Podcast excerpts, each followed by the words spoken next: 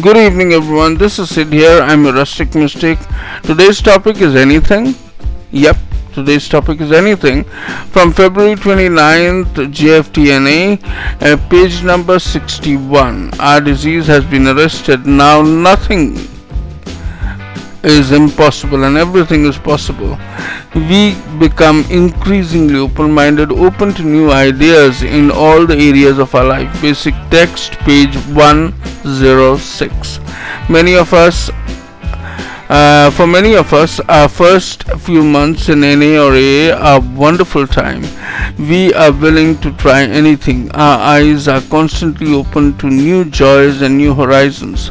Finally, freed us from active addiction, our recovery, young and fresh, anything seems possible with a little time clean under our belts. However, there may be less urgency in our program. We might not be able to uh, be quite willing as we once were to put up to the experience of others. We may have encountered a few seemingly intractable defeats in our character, whittling away the boundless optimism of our early recovery.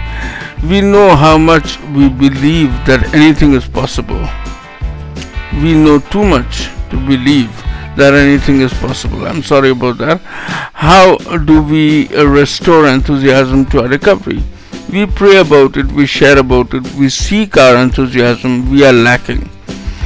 There are members, some with more time clean than ourselves, some with less, who have enthusiasm we seek and who will be happy to share it with us if we ask them to.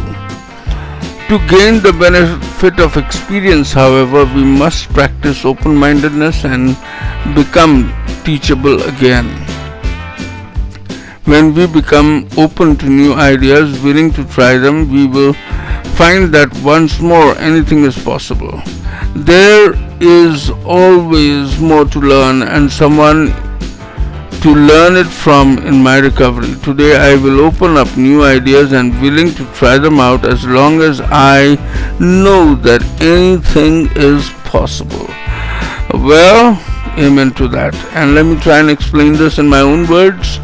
Uh, AANA is based on psychology, and in psychology today, when discussing with someone, I said that this is the only science in which, if the patient or the client does not give you the way to help them, you cannot help them. In the same way, anything is possible in our recovery if we are willing to learn it from someone else.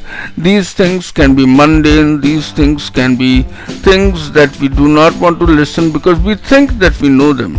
In actuality, we actually know them also, but we've not practiced them.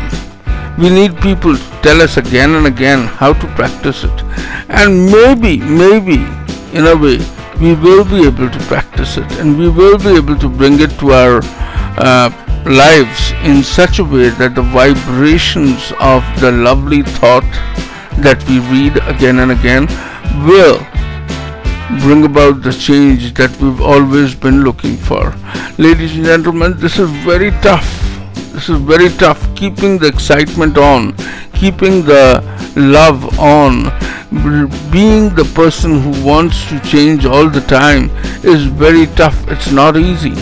But if you listen, if you not only listen, you hear me out, then I'm sure that you will be able to change and adapt to the changes that are provided by the program.